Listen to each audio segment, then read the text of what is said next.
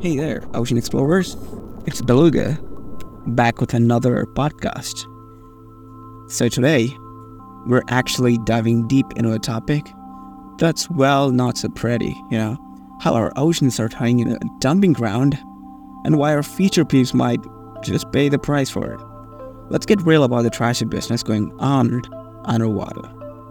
Imagine the ocean as a giant garbage truck cruising along but instead of just taking away the mess, it is actually gathering more and more. I'm talking about the plastics, bottles, and all kind of junk that are like we use and throw without even thinking about it twice. Okay, like let's break it down. All this junk is actually getting carried around by something called the ocean currents.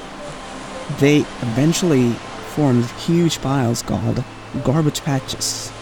The biggest one is actually in the Great Pacific Garbage Patch. I mean, it is in the Pacific Ocean, so it's like a floating landfill. Not exactly the kind of paradise we actually had in mind, but it's something that we have to be worrying about at this moment.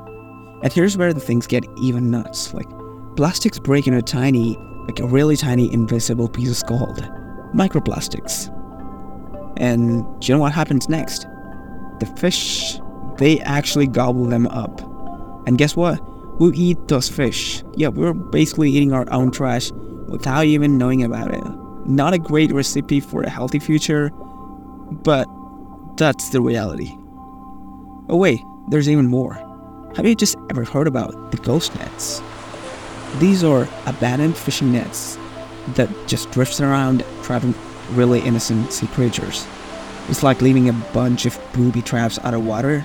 They are not cool. They're, I mean, not at all cool. Now let's talk about the big picture.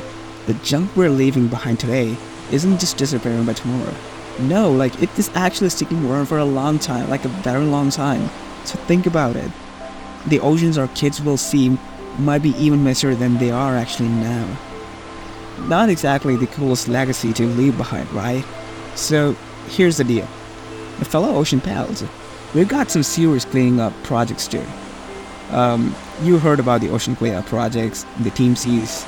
All these things are still in the existence, but our choices today could make a world of differences for the future. It's the time to stop treating the ocean like a trash can. Start treating it like a treasure really is. But before I wrap this up, here's a question to you all. Are we gonna step up and clean our act? Or we just gonna let the waste trash keep crashing on our ocean kid shores? Food for thought, folks.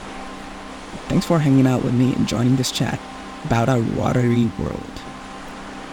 Until next time, keep those beaches clean, those oceans blue, and those really wide smiles. Stay awesome, stay warriors.